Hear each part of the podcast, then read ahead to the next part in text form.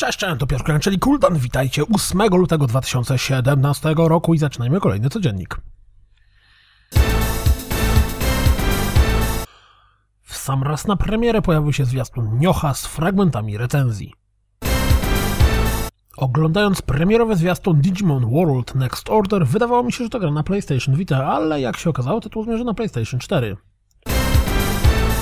8 Days w lipcu 2016 roku pojawiło się na Steamie, a teraz zaatakowało PlayStation 4 i Xbox One. Widzieliście, że Final Fantasy XV zwróciło koszty developingu już pierwszego dnia sprzedaży? Finder porównał listę tytułów startowych Switcha z innymi konsolami i wygląda na to, że na tę chwilę jest to jedna z najmniejszych zestawów gier wśród wszystkich konsol. Mniej na starcie oferował DS, Saturn, N64 i Jaguar. Z drugiej strony z tego zestawienia wynika, że Wii U oferowało w dniu premiery najwięcej gier, a jak wiemy nie przełożyło się to na oszałamiający sukces. Kontynuujemy wątek polskiej wersji językowej Torment Tides of Numenera, tym razem pan Andrzej Blumenfeld jako Aligern. Wygląda na to, że Horizon w, fu, wygląda na to, że photomode w Horizon Zero Dawn wygląda mocno imponująco.